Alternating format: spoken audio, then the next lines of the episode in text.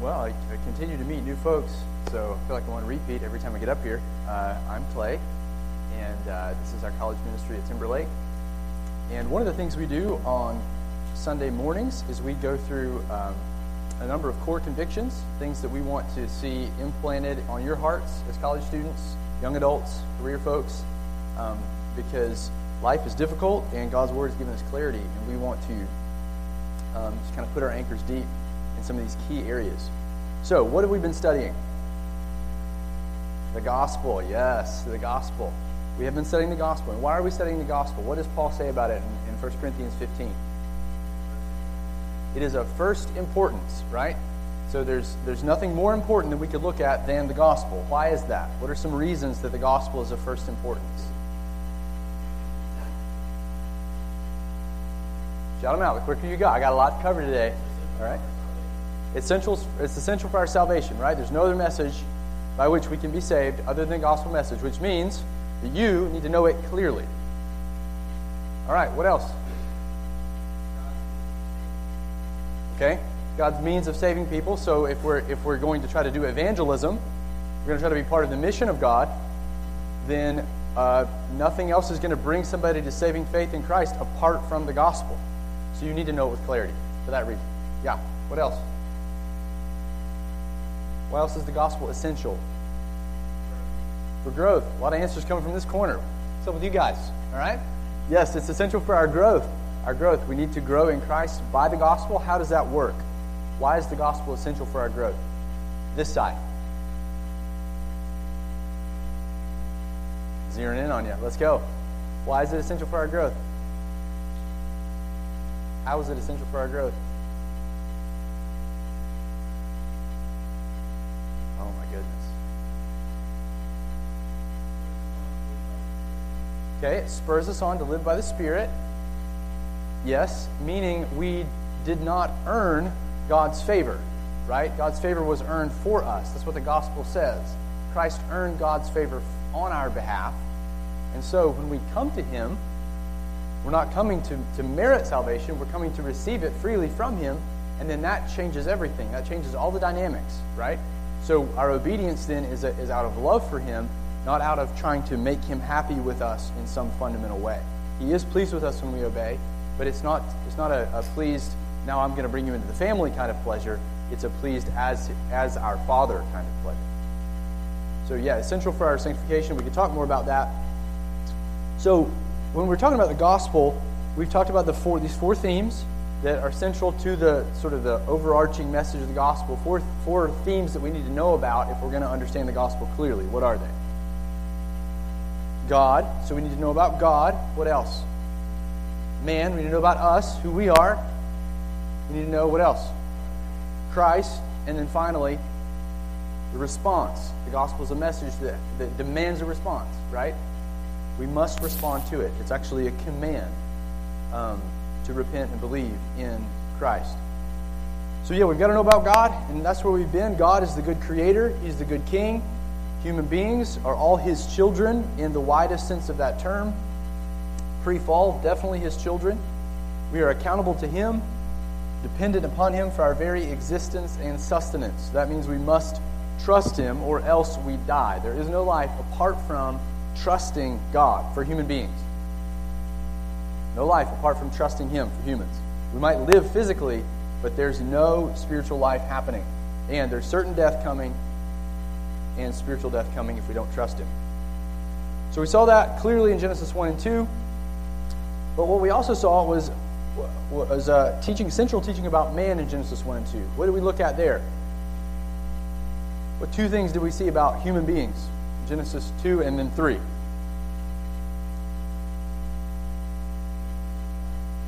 Okay, yeah, we're in the image of God, so there's a purpose for human beings, right? Pre fall, purpose for human beings. God created them for a reason, created you for a reason. And then what else did we see? Did that purpose succeed? The, at least in the, uh, that's a badly phrased question. Man sinned against God, yes. So we we put ourselves in rebellion against his purpose. So let's think about the purpose. We're made in his image. to reflect Him, just like we said, to reign for Him. We're commanded in Genesis 1 to take dominion of the earth. That means to cultivate it for His glory. We're commanded to increase with children so that His image and dominion spreads over all the earth through humans who rejoice in Him, who trust in Him, who serve Him. And it's a massive task. And it's a massive task for a, a truly incredible creature, a human being, made in the image of God. We might call this task God's charter for creation. His charter for creation. I've used that a couple different times. Humans are God's covenant sons, and we have been given a task and told to be faithful in that task. So we could say it like this God's purpose for creation hinges on the obedience of his sons. God's purpose for creation hinges, at least he'll say in part, it's ultimately on him, we'll see, but it hinges in part on having an obedient, faithful son or sons, human beings. But, like we saw, what happened? Did we fulfill it? No, we did not. We looked at that for the last few weeks. We rebelled against God. We looked, um, we looked Him in the face, shook our fist at Him. We refused to trust Him in the garden. We refused to serve Him. We tried to be autonomous from Him. We tried to discern good and evil in ourselves, right? But what happened? We became foolish instead. We were deceived.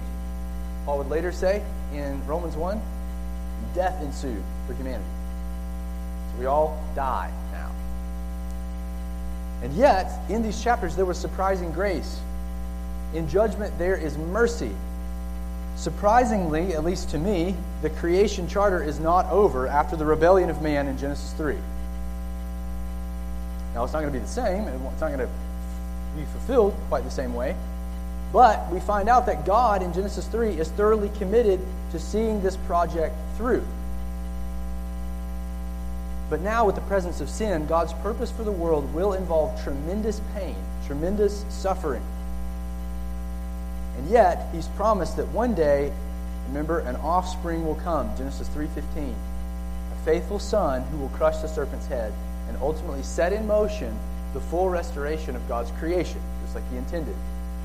Genesis 1 and 2. So, from the seed of the woman, you tracking with me when I say seed of the woman? Do you remember that? Genesis 3.15? Okay. Big. It's important. Okay. So from the seed of this woman, the seed of Eve, from her, in the Bible, comes Noah. Right? Noah. God makes a covenant with him, and he preserves his creation charter through Noah. Remember that? So the earth is not filled with the image of God, it's filled with violence. Genesis 6. Every intention of thought of man's heart was only evil continually. Genesis 6. It's the opposite of what God had intended. And so God brings a flood to judge the sinfulness of man, but preserves one family and thus preserves his creation charter. He preserves Noah. And he makes another and he makes a covenant with him and Noah is it's important to know that Noah functions like a second Adam. But although Noah walks with God, he's not sinless, is he? We looked at that too. After the flood, he, he has his own fall of sorts, so Noah's not the ultimate seed of the woman. That's clear. So, from Noah's line, then, woman's line, comes Abraham. That's the next major covenant head. God makes another covenant with him and with his entire family. And he promises to bless Abraham and key in through him and his family to bring blessing back to the nation. Yet the narrative goes on to show us that Abraham himself isn't perfectly faithful either. He is not the ultimate seed. So then, fast forward Abraham's family becomes who? Israel, the nation. They eventually become the nation of Israel, or as they're referred to, the house of Jacob. The house of Jacob, meaning Jacob's 12 sons. Those are the, the, the, the 12 tribes of Israel. They're the house of Jacob. They go to Egypt. They're eventually enslaved there, but God redeems them in the Exodus and makes them his covenant people, his corporate son. His corporate son. Remember what he says in the Exodus? It's his firstborn son. He's, he's redeeming his firstborn son, and so he kills the firstborn son of Pharaoh. It's a kind of climactic judgment because he's redeeming his son from Egypt. And he intends Israel as his son, just like Abraham, Noah, and Adam before them, before Israel, to be faithful to him so that they might, as his nation, bring blessing to the nations. Make sense? Drawn on that, those promises made to Abraham. But it becomes incredibly clear that they are not able to do this as a nation. From day one, Exodus, after the Exodus, they worship a golden calf. They worship idols. They turn from the one true and living God and worship idols. And that casts a shadow on their entire history. It becomes clear that they, the nation, the corporate son, needs a representative. The corporate son needs someone who can lead them in obedience. So, enter the kings of Israel. Eventually, God makes a covenant with David. David. So you've got Noah, Abraham, Israel, David. Another covenant with David and with his dynasty, with his line. And it narrows the promised seed, Eve's son, it narrows it down to the lineage of Judah and to the Davidic dynasty. And yet, as faithful as David was, he was riddled through with sin too, wasn't he? Bathsheba. And so were all of his sons, his entire dynasty. Ultimately, they became so faithless, and that led the nation into such idolatry that judgment loomed large for God's sons. Exile was on the very near horizon. Exile is literally the vomiting of the land, the vomiting of the people out of the land, is the way the Old Testament describes that. Just like Adam and Eve were driven from the garden, so Israel is driven from, from the land in exile. And what the exile shows us is that God's nation, his corporate son Israel, had been utterly unfaithful. Which brings with it an incredible tension, doesn't it? How will God fulfill his purpose for creation when his nation is utterly unable to do it? The covenant God made with his people is utterly broken, and so the Gentiles, the nations of the earth, sit in darkness. Well, we know the answer to that, and that's where we're headed today and over the next and next week, Lord willing. God will provide for Israel and the nations his own obedient son, the Lord Jesus. And so today I want us to transition into this theme of Christ, our third major heading God, man, Christ. And before we jump into the New Testament, I want us to look at how Israel's prophets prepared the expectation. How they set the table, how they created categories for us, and I, I want us to look in particular at the prophet Isaiah. So you can open up to Isaiah chapter 1. And what we're going to see from Isaiah is that Christ is the substitutionary Savior. So if God is the good creator, man is the rebellious image, Christ is the substitutionary Savior. Substitutionary Savior. Or we could say the obedient Son.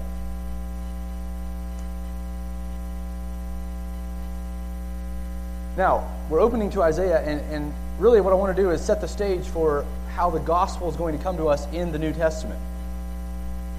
This is the gospel of the Old Testament. gospel according to Isaiah. Some people call it the fifth gospel because it's so central on this theme. And what I want to do is, is set the stage from Isaiah, and then I'll, I'll try to take a lightning fast tour through Luke. Okay? And show you how these themes connect in Luke. I'm going to try to do it all in one message. We don't spill over here. We'll see how, we see, how we see how we go. All right, we got like 30 minutes. Okay?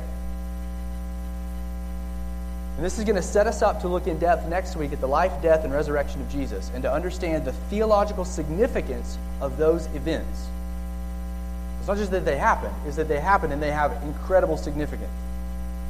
So, this is what we're going to call the heart of the gospel. What Jesus has accomplished is the heart of the gospel message. So, let's look at Isaiah. right out of the gate, Isaiah chapter 1, Isaiah picks up on the tension of where we just left off in the story.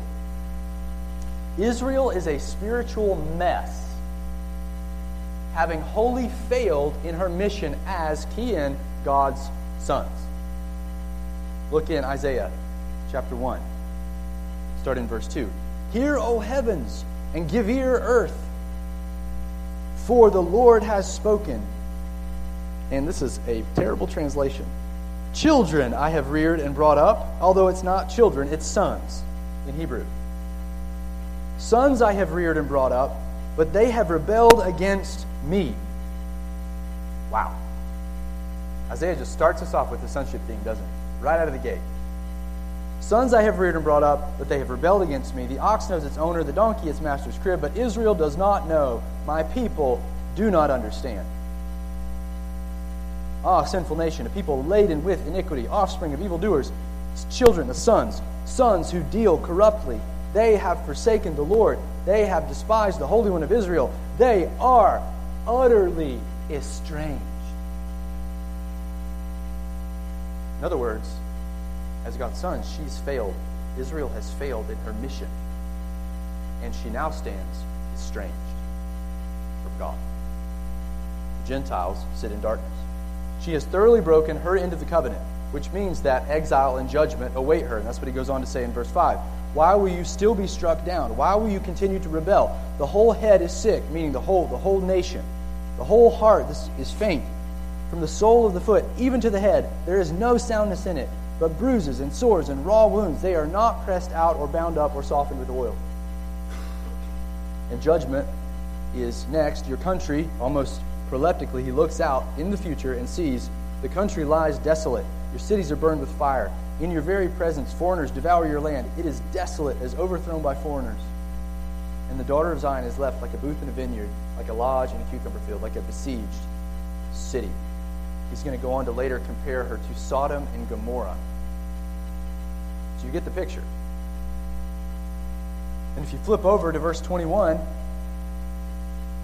the faithful city, Jerusalem, the capital city of this beautiful nation that God had, son, the, the city of the sonship, right? The Davidic city. This city, he says, has become a whore. Verse 21 How the faithful city has become a whore, she who is full of justice. Righteousness at one time lodged in her, but now murderers. So he goes on.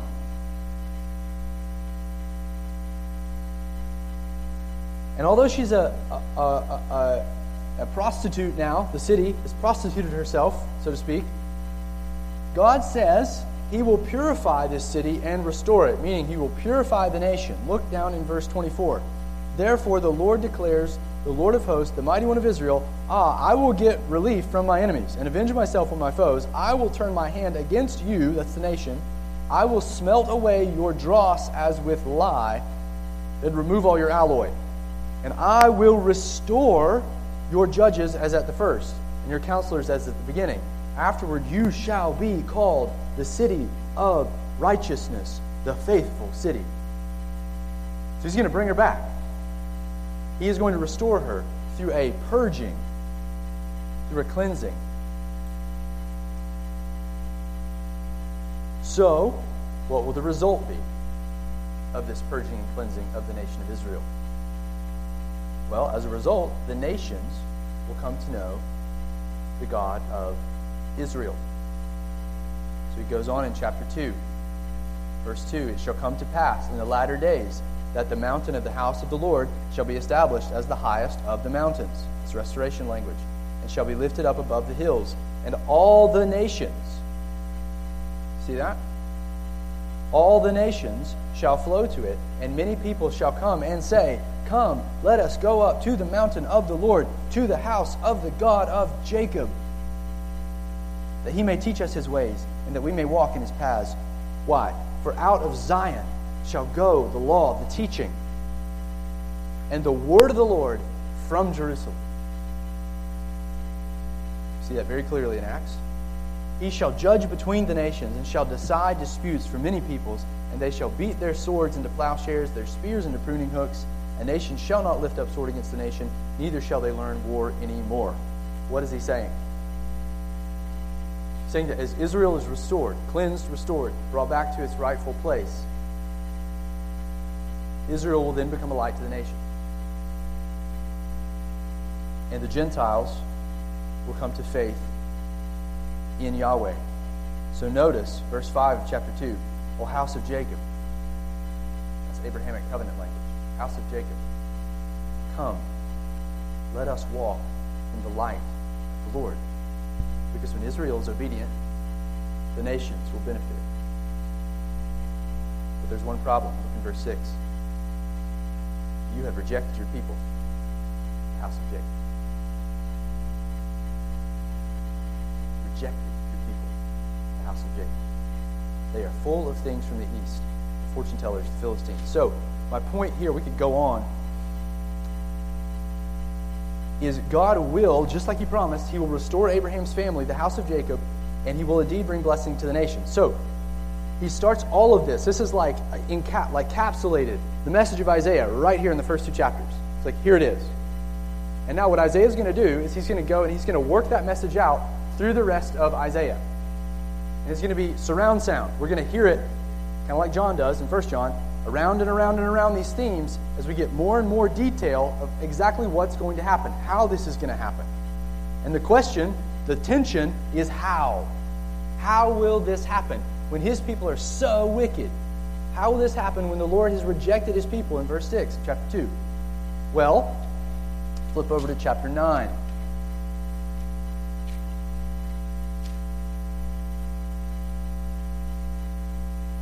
Isaiah says that Israel will be delivered because they are given a new, ready for it? Son. A Davidic king, but he's not only a Davidic king. One of his names is Mighty God.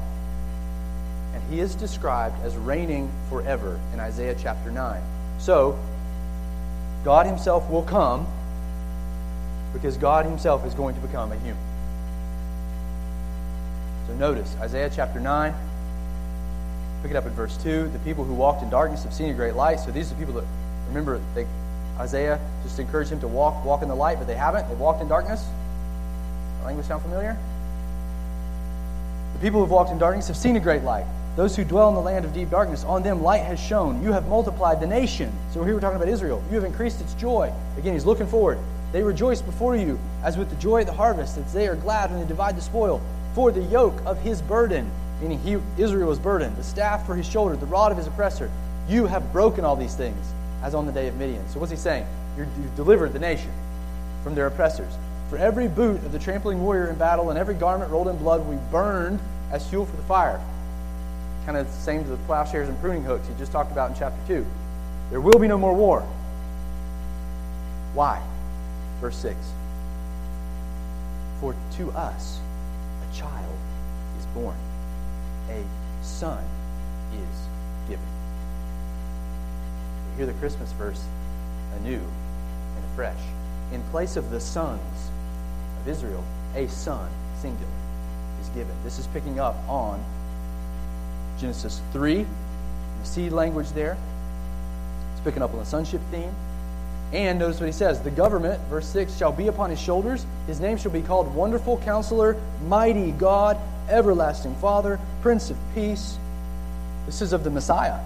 Of the increase of his government and of peace there will be no end, on the throne of David and over his kingdom to establish it and uphold it with justice and with righteousness from this time forth and forevermore. He will reign eternally as the king, a human king. He was also God. Right here, Isaiah 9.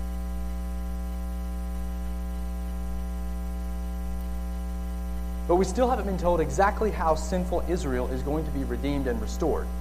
We know it's going to happen through a son. And we definitely haven't been told yet how the sinful nations are going to be brought in. Because if Israel's bad, the idolatrous Gentile nations are really bad, right? It's clear that Israel had been unfaithful and the nations were definitely in rebellion. And that sin, as we've seen, has to be punished. God can't just sprinkle some pixie dust over it and say it's good. It has to be punished. He can't simply forgive without payment. If he did, he would be unjust. And not only does sin need to be punished, Israel and the nations need active righteousness credited to them. We need new natures given to us freely, don't we? We need God's own Spirit if we're going to become obedient. And that is where, skipping over a lot of chapters now, Isaiah 53 comes in.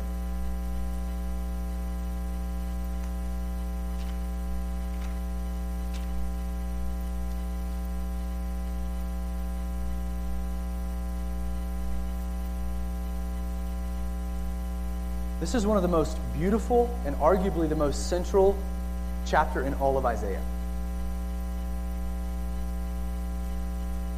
It's how this thing's going to break loose and break open this whole creation charter.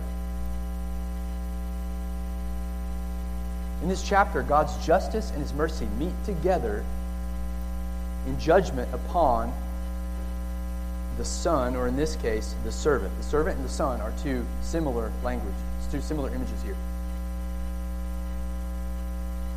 the passage actually starts back in Isaiah 52, 11. The, the kind of the, I'm sorry, 13. And it starts not with the suffering of the servant, but with a, but with a prediction of his um, exaltation. Before he is glorified, though, before he enters into this regal and eternal glory, he must first suffer. So look, listen to this glory. Behold, my servant shall act wisely. He shall be high and lifted up and shall be exalted.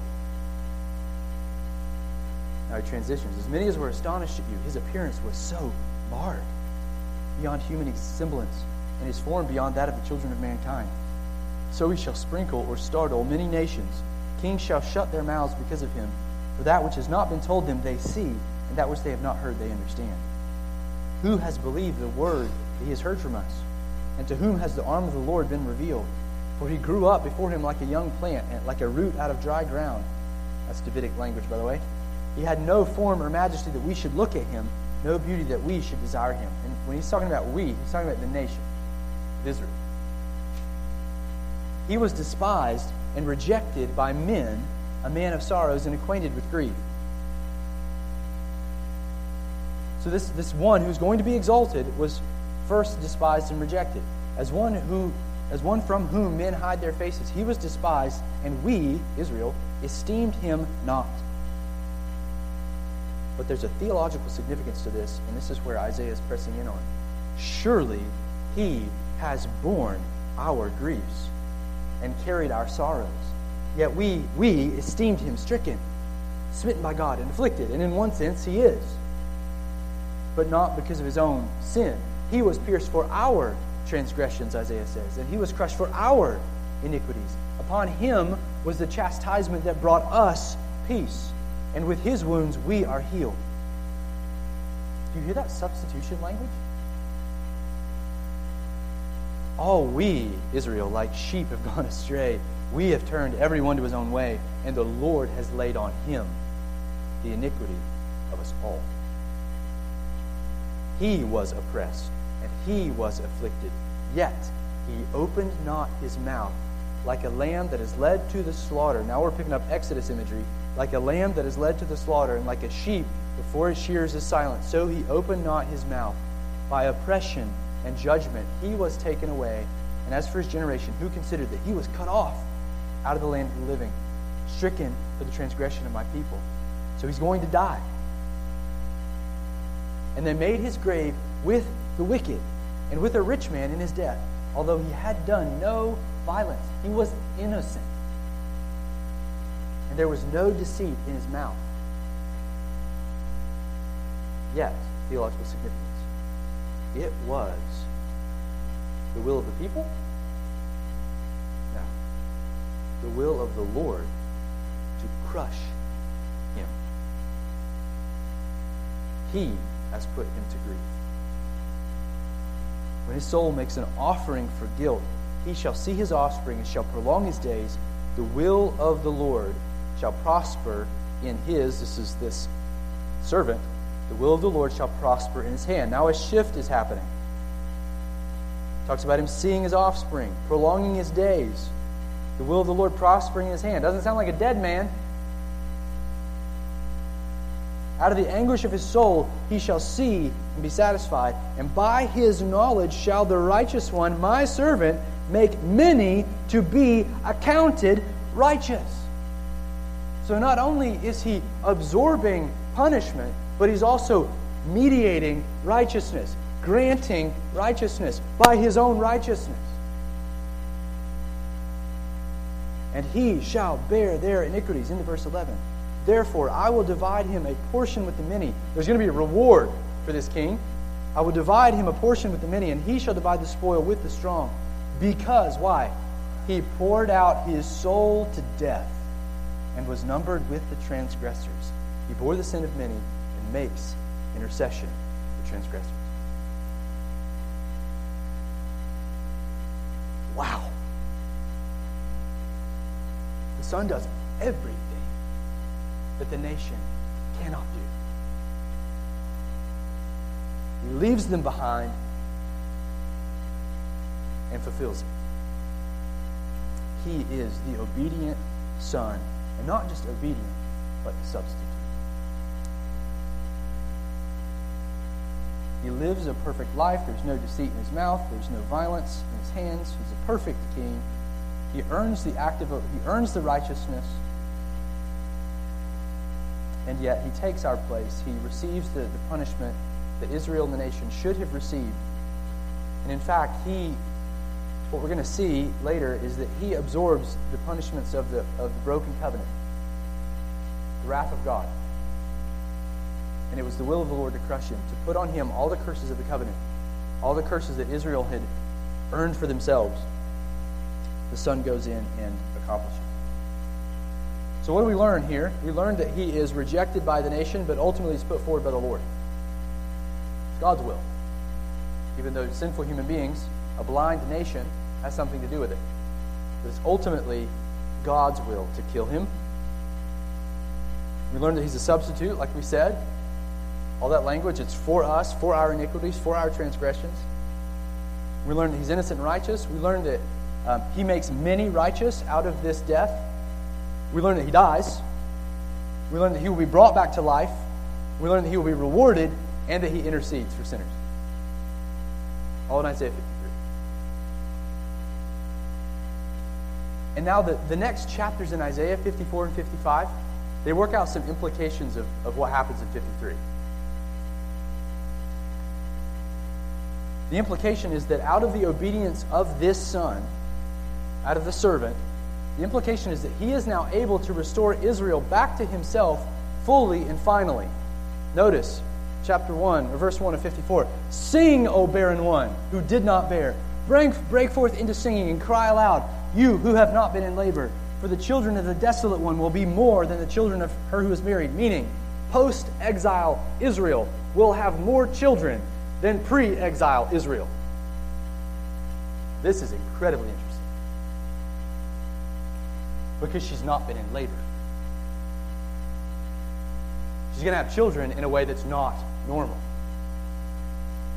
Log that away. So, down, he says, verse 7 For a brief moment I deserted you, but with great compassion I will gather you. This is still talking about Israel, by the way. I will gather you. In overflowing anger for a moment I hid my face from you, but with everlasting love I will have compassion on you, says the Lord your Redeemer. Because of them? No. Because of the Son in Isaiah 53. So he's able to restore Israel back to himself fully and finally. And another implication is that it will be completely free. Because the king earned it for the people. Isaiah 55. Come, everyone who thirsts. Now, in this language, you're saying everyone? Like, does it mean like everyone? Like, not just Israel, but everyone? I think that's the right question. Come, everyone who thirsts, come to the waters, and he who has no money, come buy and eat. Come buy wine and milk without money, without price. Why do you spend your money for that which is not bread? And your labor for that which does not satisfy. Listen, now listen here. Listen diligently to me, and eat what is good, and delight yourselves in rich food. Incline your ear, come to me, hear, that your soul may what? Live. The opposite of death. out of the life of the servant. This implication from 55 is that this righteousness will be completely free. It's without money. It's obtained without any, any of your work because the king has earned it for his people. And not only Israel, but also for the Gentiles. Look in verse 4 of the same chapter. Behold, we, we skipped over the most important verse. Verse 3 Incline your ear, come to me. Uh, sorry, I stopped short. Hear that your soul may live, and I will make with you an everlasting covenant, my steadfast, sure love for David. Now, yeah, I'll go into this. That's a hard text to translate in Isaiah 55. But I think the point is he's, he's beckoning people to come to him, saying he's going to make a covenant with them, and he's going to make it based on this sure mercy of David. So, what does that mean?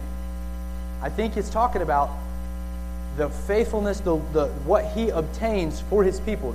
David being the new David, the son that you just talked, we just heard. He earned this for us and is, we could say, democratizing the blessings of the covenant to the people who come to him. So he's earning it and dispensing it the blessings that we couldn't obtain for ourselves. And I think that's the point of this verse. So then he says, Behold, it's not just for Israel. Behold, I made him a witness to the peoples, a leader and a commander for the peoples, plural. Behold, you shall call a nation. Now he's back talking to the nation. You, Israel, shall call a nation that you do not know. A nation that did not know you shall run to you because of the Lord your God and of the Holy One of Israel, for he has glorified you. So the restoration of Israel leads to the restoration of the nation. Now, if we just step back for a second and look at these three chapters 53, 54, 55, it's going to give you a list of everything that sinners receive in place of judgment through the work of the servant. Both Jews and Gentiles receive. They receive peace, they receive healing, which kind of implies like a, a, a life back from the dead. They receive righteousness. They receive an inheritance. They receive compassion. They receive everlasting love from the Father. They receive glory. They receive an intimate relationship with God. Nobody has to teach them, meaning God's going to teach them. He's going to, communicate himself to them. They're going to have security, eternal security. They're going to have a servant status. So, what's interesting is this servant makes everyone who follows him into servants. And they're going to have eternal life, abundant forgiveness, and eternal joy. And you can read Isaiah 53 through 55 and see all of that right there in the text. Now, it's incredibly interesting how this plays out right here in Isaiah's prophecy. I studied it again this week and was floored by how specific Isaiah is. Isaiah tells us in the, the last two chapters of Isaiah that there will be division within the nation. Around the servant and his servants, plural. So the Jews who come to the servant and receive his work on their behalf, they listen to him, he's going to give them a new name. It says right here in Isaiah. But there's going to be others whom Isaiah is going to call their brothers. What does that mean? Other Israelites who do not listen to the servant, and they persecute the other Jews who do listen to the servant. So he says in the beginning of 65, ah, shoot, I, uh, I, need to, I need to fast forward here. Okay, so I only got 10 minutes. Okay? So if I can pick one, 65, 66, just note that in your mind. This division theme is happening around, around that. And you can see it right here in, in 66, verse 5. He says, Hear the word of the Lord, you who tremble at his word. 66, verse 5. Hear the word of the Lord, you who tremble at his word. Your brothers who hate you, and cast you out for my name's sake, that's picked up in Acts, by the way, cast you out for my name's sake, have said, Let the Lord be glorified, that we may see your joy. But it is they who shall be put to shame. These are the people back in verse 4 that when, when the Lord called through his servant, no one answered. When he spoke, they didn't listen, but they did what was evil in his eyes. They chose that which in, in which he didn't delight. And this is going to lead to exile, destruction. Look at verse 6, like another one. Think AD 70. The sound of an uproar from the city, verse 6. A sound from the temple, the sound of the Lord, rendering recompense to his enemies. And the enemies are the brothers who fail to heed the servant's word. Now, we think, well, Israel rejected. Some of, not all of them. There's division. So how are they going to? Like, how does this work? This rejection, though, will not thwart God's plan. His plan to fill the earth with His image. And shockingly, Isaiah predicts that the remnant of Israel will have offspring She'll have children before she ever goes into labor. Her children will be Gentiles who are born from her. Look what he says here, verse 7. Before she was in labor, she gave birth. Before her pain came upon her, she delivered a son. Who has heard such a thing? Who has seen such things? Shall land be born in one day? Shall a nation be brought forth in one moment? For as soon as Zion was in labor, she brought forth her children. Shall I bring to the point of birth and not cause to bring forth, says the Lord? Shall I, who cause to bring forth, shut the womb, says your God? Rejoice with Jerusalem and be glad for her, all you who love her. It's a different audience than the ethnic people Rejoice with her in joy, all you who mourn over her, that you may nurse and be satisfied. She is your mother now. From her consoling breast, that you may drink deeply with delight from her glorious abundance. For thus says the Lord Behold, I will extend peace to her like a river, and the glory of the nations like an overflowing stream. And you shall nurse, you Gentiles shall nurse you shall be carried upon her hip and bounced upon her knees. As the one whom his mother comforts, so I will comfort you. You shall be comforted in Jerusalem. You shall see, your heart shall rejoice, your bones shall flourish like the grass, and the hand of the Lord shall be known to his servants, and he shall show his indignation against his enemies.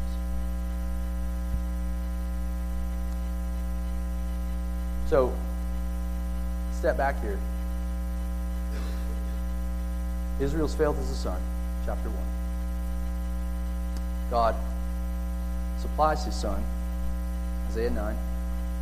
His son obeys where Israel failed and earns all the righteousness that, the, that the Israel and the nations need, the covenantal obedience. And then that, the son comes and announces to his nation to repent, to receive this free of charge. Some receive it, become his servants. Some don't and persecute his servants. But God will not be thwarted, and so he brings offspring from Israel in Gentile, in Isaiah.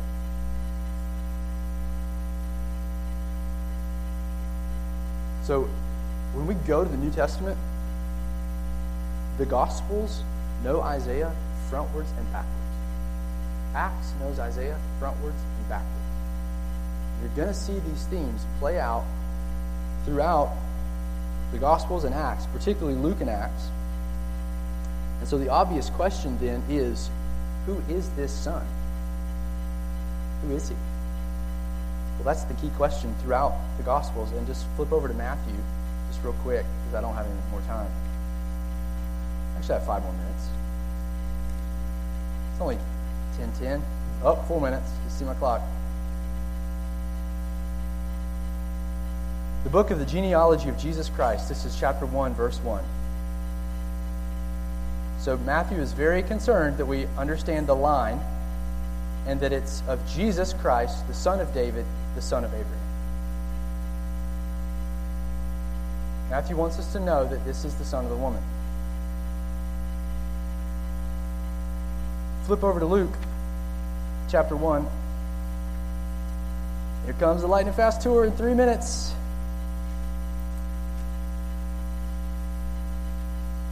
We're told from the very beginning who he is. Look in Luke 1 31 through 33.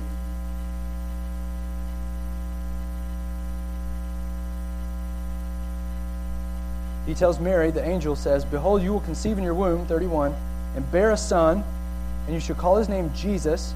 He will be great and will be called the Son of the Most High, and the Lord God will give to him the throne of his father David, and he will reign over the house of Jacob forever, and of his kingdom there will be no end. That's Isaiah. So it's going to be Jesus. The Father confirms this over in chapter 3 when he's baptized. Chapter 3, verse 22 The Holy Spirit descended on him in bodily form, and like a dove, a voice came from heaven You are my beloved Son. With you I am well pleased. That well pleased language is coming from Isaiah. You are my son is the sonship theme. Then, just so we don't miss it, he connects Jesus in his genealogy not just to Abraham, not just to David, then to Abraham, but he works backwards all the way in this next paragraph. Look down at the bottom, chapter uh, verse 38. The son of Enos, the son of Seth, the son of Adam, the son of God. Jesus verse 23, is, all these names, the Son of God. He is the Son. Isaiah's son, the son of the woman, the Son of God, the new Adam who will obey and restore God's purposes for creation. So then he goes out into the wilderness, and the devil tempts him. And notice in verse 3 of chapter 4, he says, If you're the Son of God. So prove your sonship status by taking authority, by doing what Adam did and circumventing God. That's not what he does. He proves he's the Son by submitting to the words of his Father. Again in verse 9, if you are the Son of God, Satan says. So the point is, he's trying to say, Are you the Son? Yeah? Let me tempt you this other way to, to invalidate your sonship, but he validates his sonship. He comes out victorious in the temptation in the wilderness. He proves he's obedient where all others failed Israel and Adam before. He has the Spirit, just like Isaiah said, chapter 4, verse 14. He returned in the power of the Spirit to Galilee. He reads from Isaiah in the next story. He opens the scroll, verse 17. He unrolled the scroll, found the place where it was written The Spirit of the Lord is upon me because he's anointed me to proclaim good news to the poor. He sent me to proclaim liberty to captives so he quoting from Isaiah, rolls up the scroll, sits down, and everybody's looking at him, and they say, Is this not Joseph's son?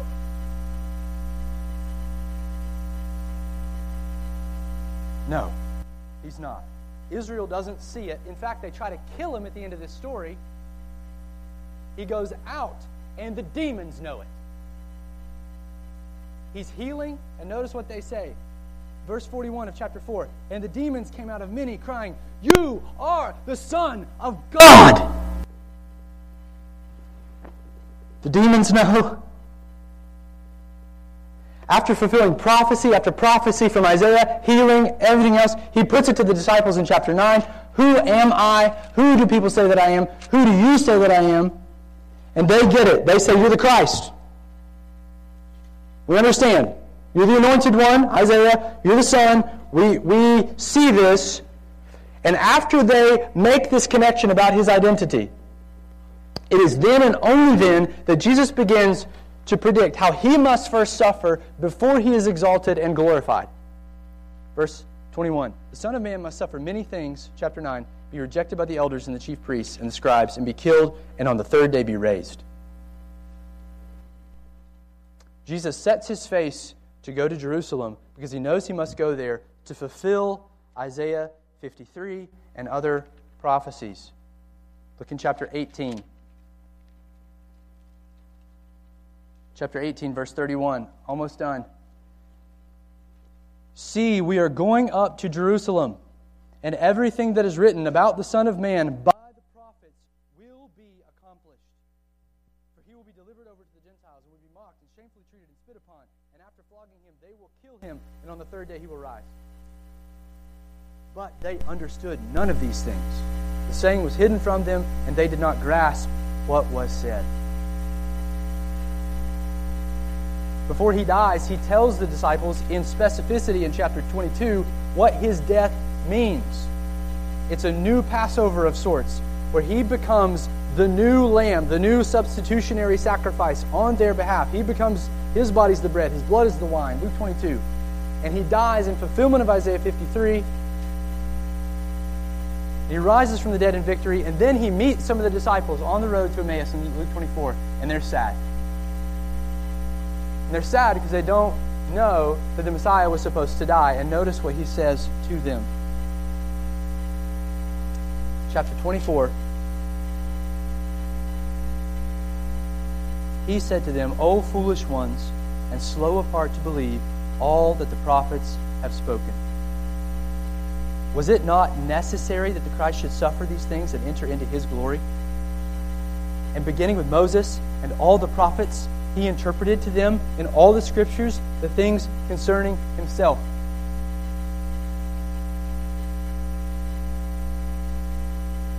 And then they talk it there, and I love this phrase. The, the disciples articulate. They say, "Did not our hearts burn within us when He opened us the Scripture? Didn't He burn?"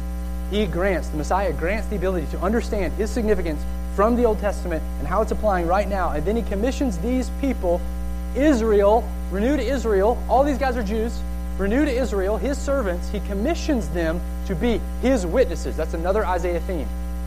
His witnesses to proclaim forgiveness of sins to the nations. I'm not going to cover that because he says it there at the end of Luke 24. So we can see wow, Isaiah set the stage for us to understand the significance substitutionary significance of the Son. Now, I'm sure that raises all kinds of questions. That's good, right? Because I'm just scratching the surface. But I want to get these categories in your mind so that when we come into under, like looking in depth at his life, death, and resurrection and ascension, that we understand the categories as we're coming into it. Does it make sense? This was a lot of data. But we're going to build on this next week. So come back, listen to part two of Christ the substitutionary Savior. Let's pray. Father, we thank you. I know this was a lot, but we thank you for the clarity of your word and the confidence we have as our hearts burn within us as we think about the fulfillment of your Son and all that that means for us, even as Gentiles. And I pray that we would go now encouraged by this, encouraged that you love us eternally. We are in the new covenant because of your Son, not because of anything we've done. And that you would teach us to, to be faithful to this message and to share it with others. We pray in Christ's name.